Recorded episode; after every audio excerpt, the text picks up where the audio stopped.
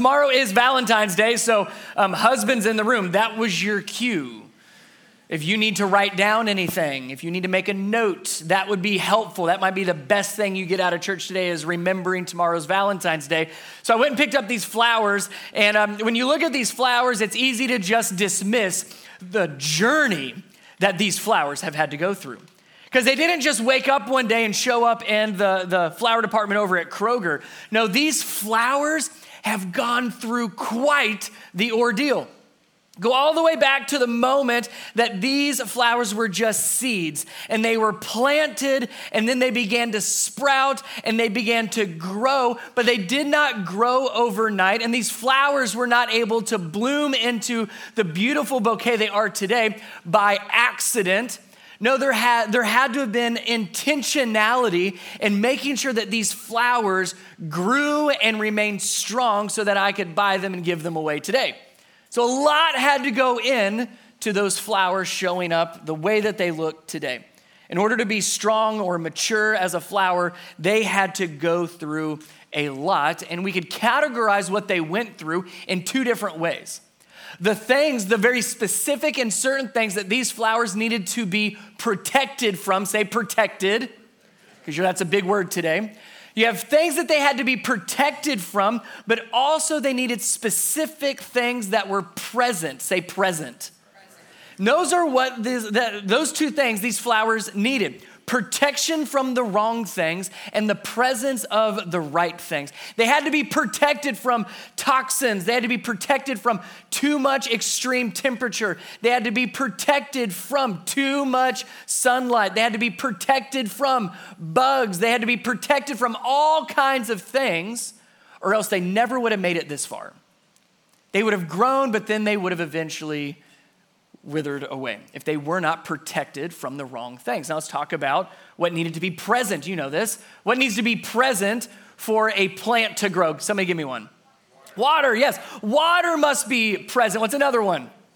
Yes, sunlight, not too much, not too little, like Goldilocks, just right. They needed just the right amount of sunlight to be present. They needed nutrients, they needed soil, they needed space so that they could truly grow. So you see, these flowers only bloomed and grew based off of what they were protected from and what was present.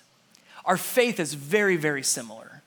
In fact, if you want to read a whole lot more about that, this is a great side study for you. Read Matthew 13 later on this week, and you'll see Jesus talking about this same thing.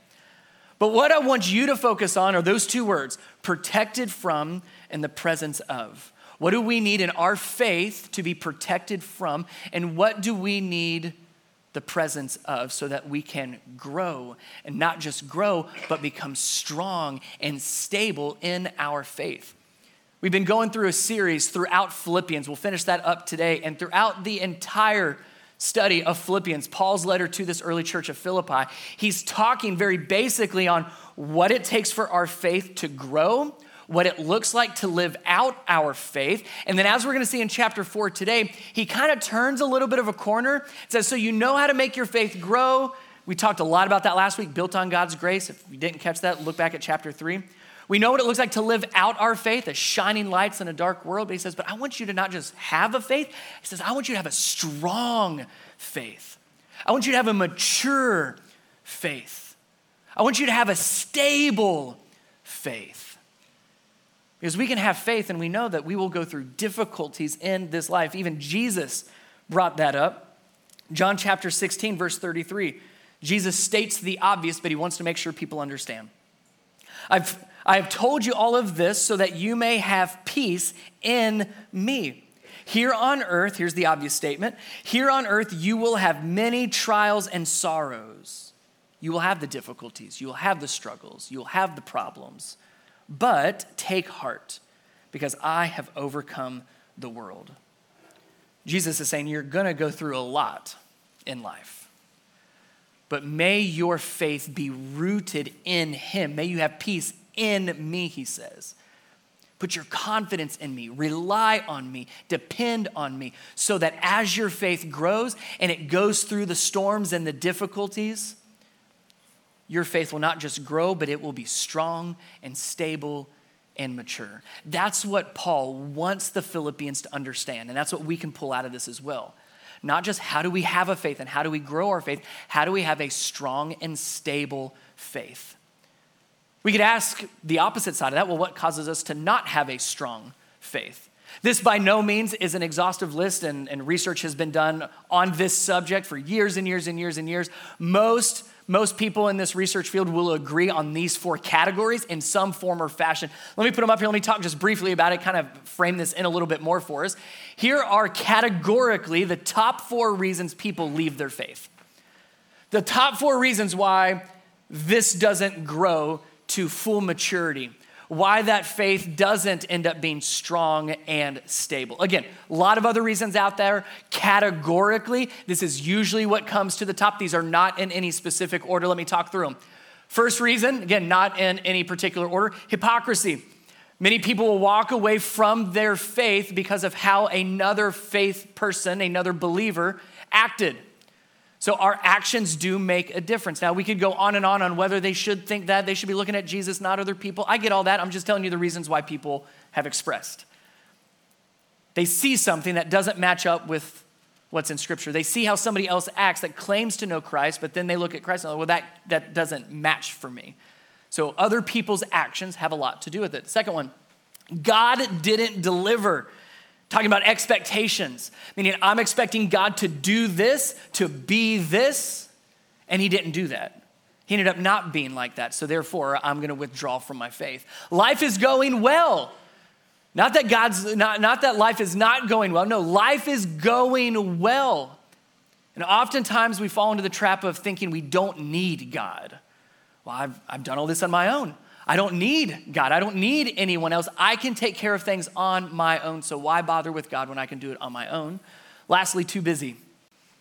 Too busy. We end up just spinning the wheels on all other parts of our lives and we neglect our faith. And neglect over time begins to be forgotten. So, what once was neglected is now just not part of our life anymore. Those are just the top four. And I bring those up because I feel like Paul almost had those in mind when he was finishing up his last words to the Philippians. I want you to have a strong faith. I want you to have a stable faith. So you need to protect yourself from certain things, from the wrong things, so you can have the presence of the right things, so that you can have a strong and stable faith. That's what Paul's going to help us see. That's what we're going to see in Philippians chapter 4. Let me pray, and we'll dive into Paul's final words to the church of Philippi. God, thanks so much for your words through your servant Paul. I pray that as we, we listen and as we hear and as we read, I pray that your Holy Spirit will do the work in each of us specifically and individually. Would you convict us? Would you move us? Would you nudge us, encourage us, and begin to change us from the inside out? So that we may have a strong and stable faith, regardless of where our faith would be today.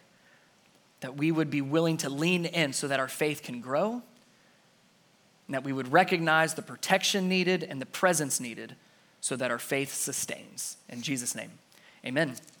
So here's how we're going to do this. If you've got a Bible, be in Philippians chapter 4. If you don't have a Bible, you can't find it, can't read it, or you just don't have one, out in the lobby next to the coffee, if you've been there before, stack of Bibles. We actually had to order a bunch more this last week. That's our gift to you. Please make sure you've got a Bible so you can not just have it on a Sunday, but throughout the, the week as well.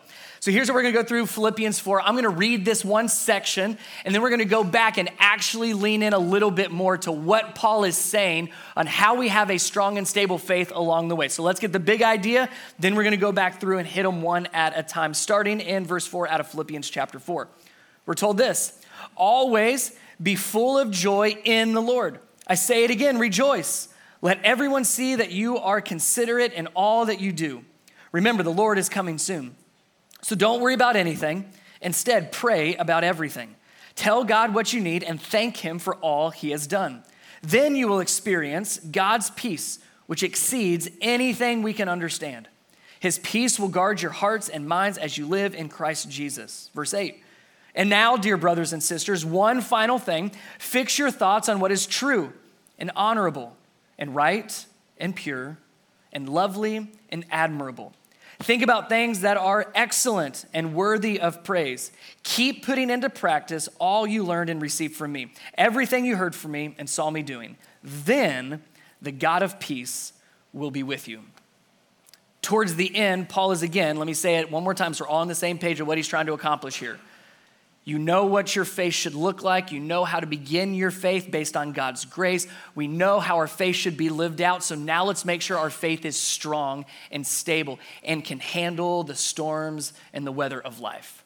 So, as we go back through these, we're gonna see how each of these helps us do just that. What do we get protected from? What do we need the presence of to have a strong faith? Verse 4, we'll go through these individually. The first one says, Always be full of joy in the Lord. I say it again, rejoice. We're not going to spend a ton of time here because every single week over the last, what has it been, five or six weeks of studying Philippians, joy has been part of that in some form or fashion. It's a big theme for Paul to say, no matter what, always have joy.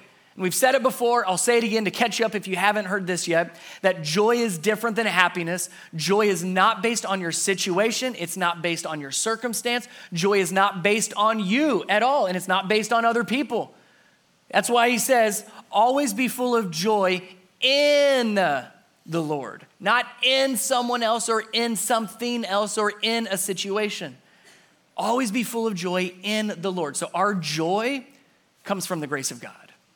That phrase, be full of joy in the Lord, you could even reword that to say, I delight in God's grace. That's joy. And that doesn't change. And that is never shaken. Good times, bad times, we have joy in the Lord because His grace is sufficient and His grace is never shaken once we receive it. So, no matter what, how do we have a strong faith? No matter what, always be full of joy. Verse 5 Let everyone see that you are considerate in all that you do. Remember, the Lord is coming soon. This speaks to how we treat other people, our attitudes, our words. Again, Big theme for Paul so far throughout Philippians. He's kind of recapping here, so we won't spend a ton of time here either. He's reminding us how you treat others gives people a glimpse into how Christ treats us. So, how are we treating others? How are we handling the difficulties? How are we handling the situations? One commentary said it brilliantly. Let me read this to you. I love this. It's a little convicting, so just get ready. Christians are not to be seen as easily angered or foolish but rather as reasonable, wise people who handle difficulties and disagreements with maturity. I laugh because that just doesn't describe us.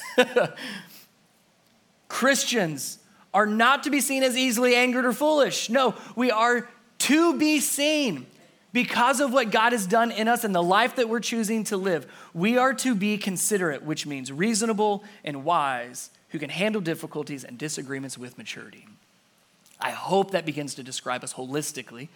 And maybe that's an area like, okay, if I'm gonna have a strong faith, I need to make sure that this is part of my plan. What am I protected from? What do I need the presence of? You have to learn to be considerate in every action with everyone, no matter what. No matter if they deserve it or not. No matter if, if you're stressed or not. No matter the situation, no matter the person. Be considerate in every action with everyone. And that will not just protect our faith. We saw it on, we saw it on the screen. One of the reasons hypocrisy, it also helps protect the faith of other people. Now, no, that is not a burden you should carry, but it's something to at least be aware of. How we treat others matters. It matters greatly. A lot more in Philippians. We've talked a bunch about that, so I'll keep moving on quickly. Here's the next part. We're going to land here for quite a while because Paul hasn't talked a ton about this concept until we get here. And he's, he actually expands it just a little bit, so let, let's hang out here for a second. Verse 6 he says, Don't worry about anything, instead, pray about everything. Tell God what you need and thank Him for all that He has done. So, you want to have a strong faith, a faith that can sustain the storms and weather and the difficulties of life. He says, So, don't worry about anything which just doesn't sound helpful whatsoever. He does give a little nod to, but pray about everything. Two extremes. Don't worry about a thing, but every little and big thing that you should be praying about. And he actually kind of gives some good, good points in how we are to pray. That first part of pray about everything. I mean, truly everything. The big things and the small things. Last night for dinner, sit around, had family dinner. We kind of take turns with the kids praying and everything. And Connor, my oldest, he started praying. And it's kind of like what you would think for a nine year old as they would pray. Thank you for our family. Thank you for our food. It's kind of like the same every time, which right now, hey, we're praying. We're great. Not, we're not going to get into the theology of prayer quite yet. But he's praying. But then he adds something to it, which I did not tell him to say this. I need, I need to be clear. I did not coach him on this whatsoever. Thank you for this food. Thank you for our family. Help us to have a good day. Keep us safe. And I pray that the Bengals win the Super Bowl. And I'm like, oh, amen. I was like, I'm so proud of you, son. This is a brilliant prayer. So if you hear my son praying, any of you kids ministry volunteers, if he keeps praying that, like it did not come from me, but man, I, I was very proud of him for that. So we pray about the small things. We pray about the things that you might think the God of the universe probably doesn't care who wins the Super Bowl. I would agree with you. But is it okay to express that to God? Absolutely. Absolutely. We pray about the small things. We pray about the big things. If you didn't know, we're in the middle of a campaign to expand and it's a $2 million goal over the next two years. That's a big prayer. So we pray about the small things that may seem insignificant, but He wants to know about it. He wants to hear you talk about it. And yes, He wants to know about the big things in your life that you recognize are too big for you. Pray about everything, absolutely everything. Then He gives us a great command and tell God what you need. Be specific. Tell Him exactly what you need. This last Wednesday, uh, my youngest, uh, Collins, my daughter, she's in preschool, and so they do every year like this daddy preschool breakfast thing. So we show up and they sing songs and we do crafts and eat breakfast together. It's like an hour. It's a lot of fun. It's great. One of the things that the teachers do is they ask the kids several questions about their dads, and then they reveal those at this daddy breakfast of, oh, your daughter said this about you. If you follow me on social media, this won't be new to you, um, but here's one of the questions that they asked Collins. They said, Collins, what is your dad's job? And with her wonderful picture of me, she said, working at his church. He goes on stage and says stuff. I love that. There's probably more truth to that than I would like to admit. but she's not wrong. Yes, I do stand here and say stuff. It was funny when I when we read through these, I was like, "Well, do you know like the kind of stuff that Daddy says?" And she just looked at me like you're in a headlights, like, "Don't care, don't know." but I was like, "No, I tell people the gospel and the good news of Jesus and how Jesus died for their sins, and there's no way to get to heaven unless you have a relationship with Jesus, which comes from God's grace. Like that's what I do." And she said, "Stuff." I'm like, oh, I was just so deflated. I was like, do you guys think I just do stuff? No, there's so much more. But there's a difference between general and specific. I wanted specifics. What exactly? And she just did the generic. So often we're guilty of this where we'll go before God and we'll just say, God, help. And man, there's great times for that. There's authenticity in that. But there's other times where He's giving you permission and we're even committed here to be specific. Tell Him what you need. Many of you are gonna go out to eat for Valentine's Day potentially. And you're gonna order at a restaurant, and the waiter or the waitress is gonna come to you and says, What would you like for dinner? What you will not say is food. They would look at you and say, Would you care to elaborate? Like, what kind of food? Which specific item do you want? How do you want it cooked? What size specifically do you want? And you give a very detailed and specific order for dinner, yet sometimes we neglect God and our ability to be specific. God, here's what I need you to do. Here's what I need in my life. God, and here's why. Here's a great way for me to encourage you in this. And this is a fun exercise. When you're in the midst of your prayer, right? Whether you're praying and journaling, just praying on your knees, however you're praying, Every time you pray and ask for something or tell God something, imagine Him saying, Why? God, I really need this. Why? Well, because this is happening. Why? Well, because I'm struggling here. Why? Imagine a father just asking you why again and again and again, and you'll find yourself getting more and more and more specific. Lastly, we're told to thank him for all that he's done. It's not just gimme, gimme, gimme. Big prayers, small prayers, specific prayers, but also prayers of gratitude. Prayers of gratitude adjust the position of our heart to recognize He is faithful, He is good. Regardless of how these prayers are answered, I'm thankful for what He's already done. And it sets our heart in the right spot. See, there's almost this rhythm of prayer, of releasing, making things known to God, and then embracing His promises. We, we release and then embrace. We release and then we embrace. The releasing's the hard part, though, isn't it? The releasing gets difficult. In fact, when we talk about this verse, I'm gonna walk back here for a second. As we talk about this verse, many people have a hard time hearing that phrase, don't worry about anything. It feels like we're just dismissing. Don't worry about it, it'll be fine. Just sounds like Paul is this optimist. Thank you very much, Tim. But what he's actually doing is he's helping us understand something about worry. So let's talk about worry. Talk to me for a second. What are the worries? Not you specifically, that would be way too convicting for a Mo- or Sunday morning. What do we get worried about in life? Holler them out. Money, good. What else do we worry about? Parenting, yes. What else do you worry about? Jobs, good. Health, we worry about so many different things. We could go on and on and on and on and on, talking about all the things that we worry about, all the things that take up our thoughts, all the things that we choose to dwell on, all our worries. And what we end up doing with those worries is we roll around with these worries all day. Whenever you go to work, I'm still rolling around with my worries. When you're at home, you still got all those worries. These go with you wherever you go because you think about them constantly. They take up so much of your space in your mind because you are constantly thinking and worried about all of these things. We can't get rid of these. And that's the struggle with this verse.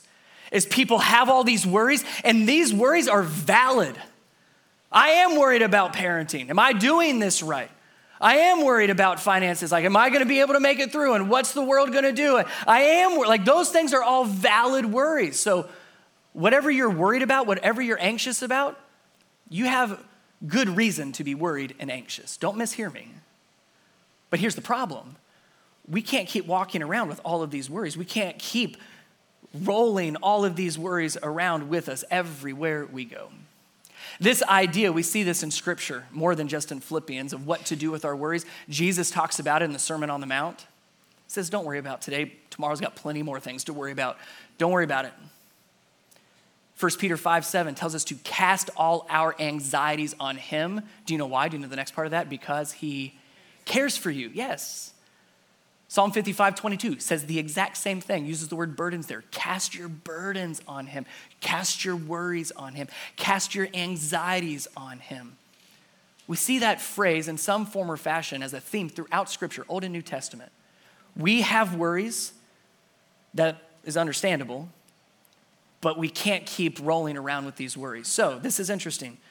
The idea of casting your worries to giving your worries, to not worry about anything, that, that language there, actually, for the people that would have been reading it originally, would have had an image in their head. They would have had it like a video playing. And it would not be a picture or a video of somebody throwing their worries away. In our language, we think cast away. Well, I would just get rid of it. That's not what it's talking about there. It's not a throw away, it's not a get rid, and it's not disappear. What the point is, and the visual that they would have had, is the idea of rolling your burdens to someone else, rolling your worries to someone else. So when Paul says, don't worry about anything, pray about everything, what's he telling us to do? He's telling us to roll our burdens to God, to roll our worries to someone else. Instead of us walking around with them and holding on to them, and letting it eat up our lives and weigh us down. He says, don't hold on to those anymore. Roll them to God. And He can actually do something about it. What's too heavy for me and you is never too heavy for Him. How do we have a strong faith? What do we need to protect our faith from? Too much weight from worry, too many burdens that hold us down and weigh us down. So, what do we do with those? We can't just throw them away. We can't just not think about them. It's still there. I can still see it. When you roll your worries to God, onto Him, they don't necessarily disappear, do they? They don't necessarily go away, but you're not walking around with them anymore. What used to be my problem is now God's problem. What used to be my worry is now God's worries. What used to keep me up at night is what's keeping him up at night. And please hear me. If you hear one thing, please hear this. You can never, never put too much weight or too many burdens on the shoulders of God. He can handle it. you and I cannot handle it. So we roll our worries onto Him. How do we do that? Through prayer. The big things and the little things, being very specific on what those worries are and what they're doing to us and in us.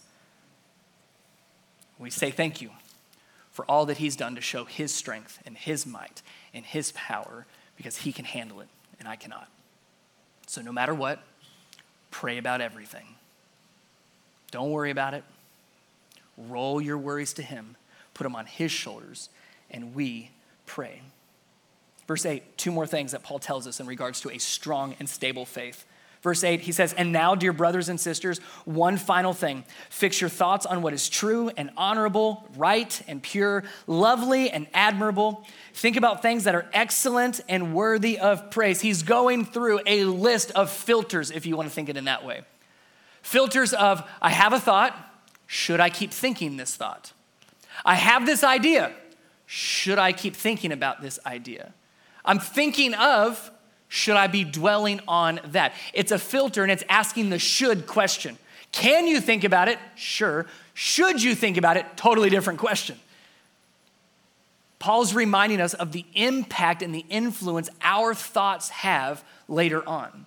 Your thoughts, your specific thoughts, have a dramatic impact on your future behaviors, your future words, your future actions, and your attitudes. Now, watch this. Those actions and attitudes, words and behaviors have an impact on your character and your relationships. And it all can be traced back to your thoughts. So, Paul is saying, you really want to have a strong, healthy, thriving, growing, mature, stable faith? Think about what you think about. No matter what.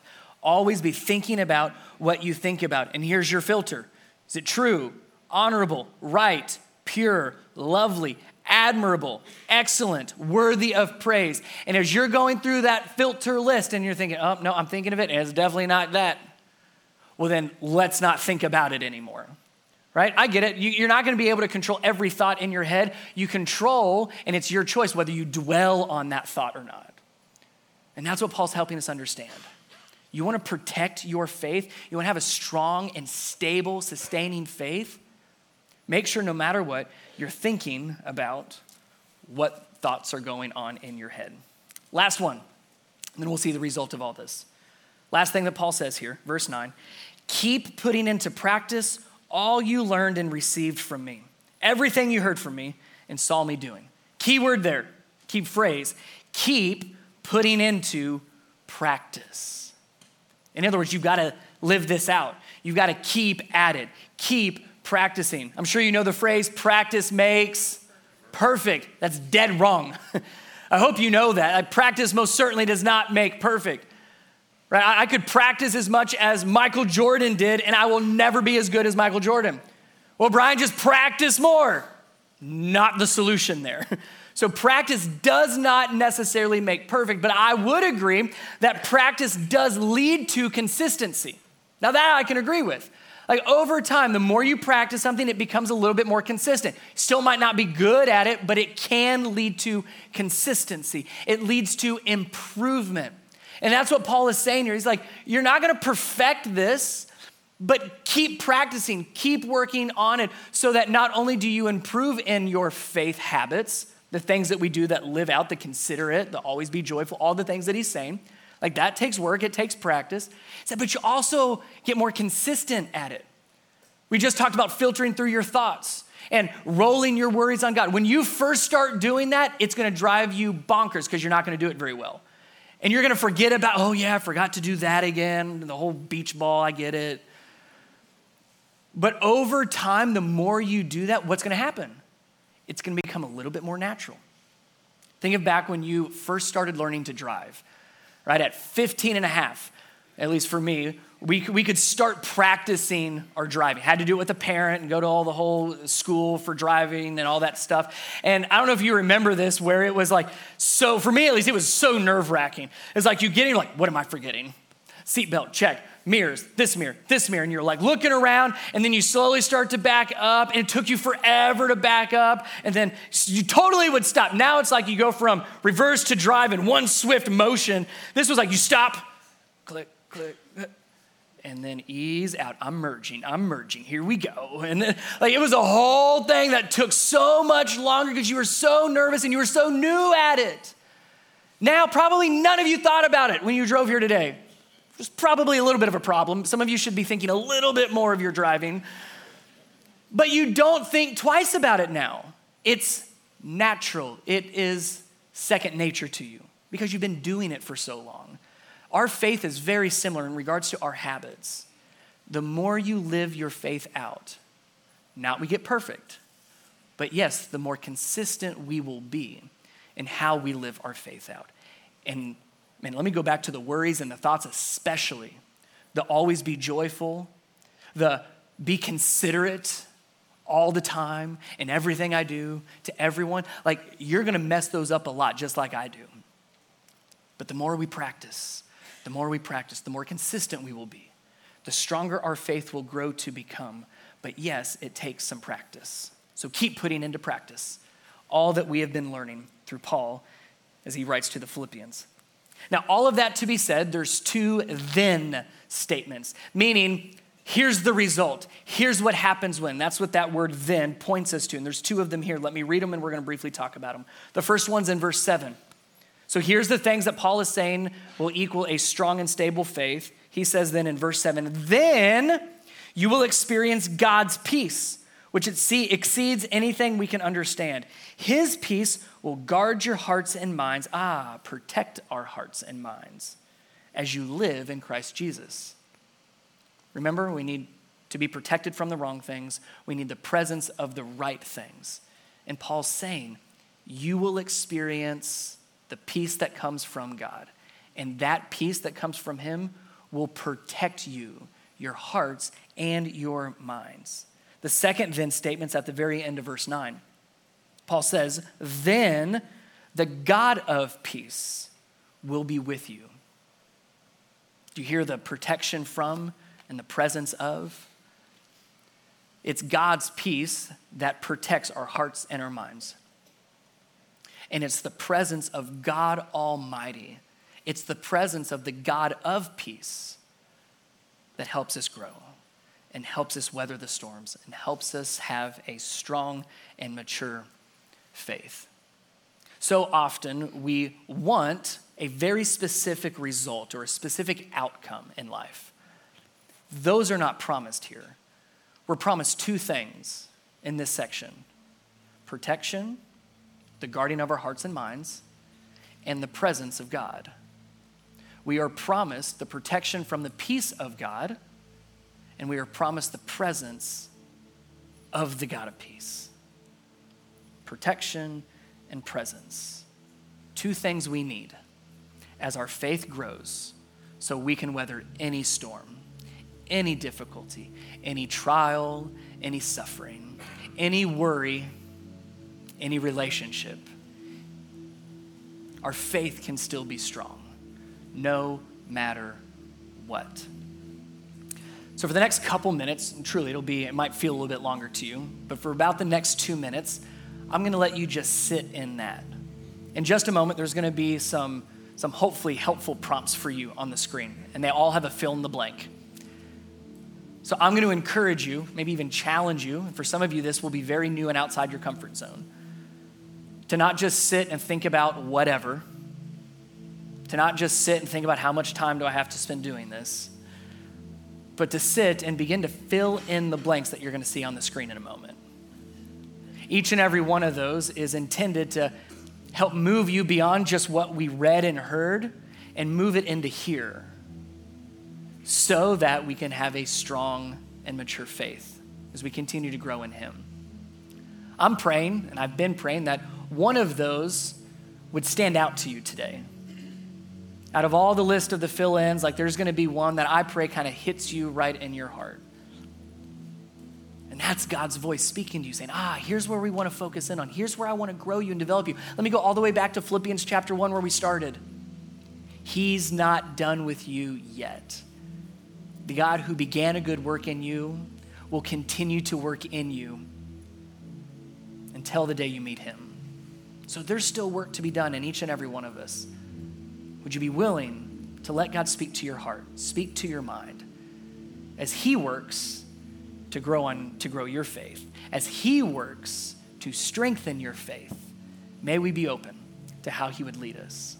So, take a few moments, pray through the different prompts and the fill in the blanks, and then we'll worship together.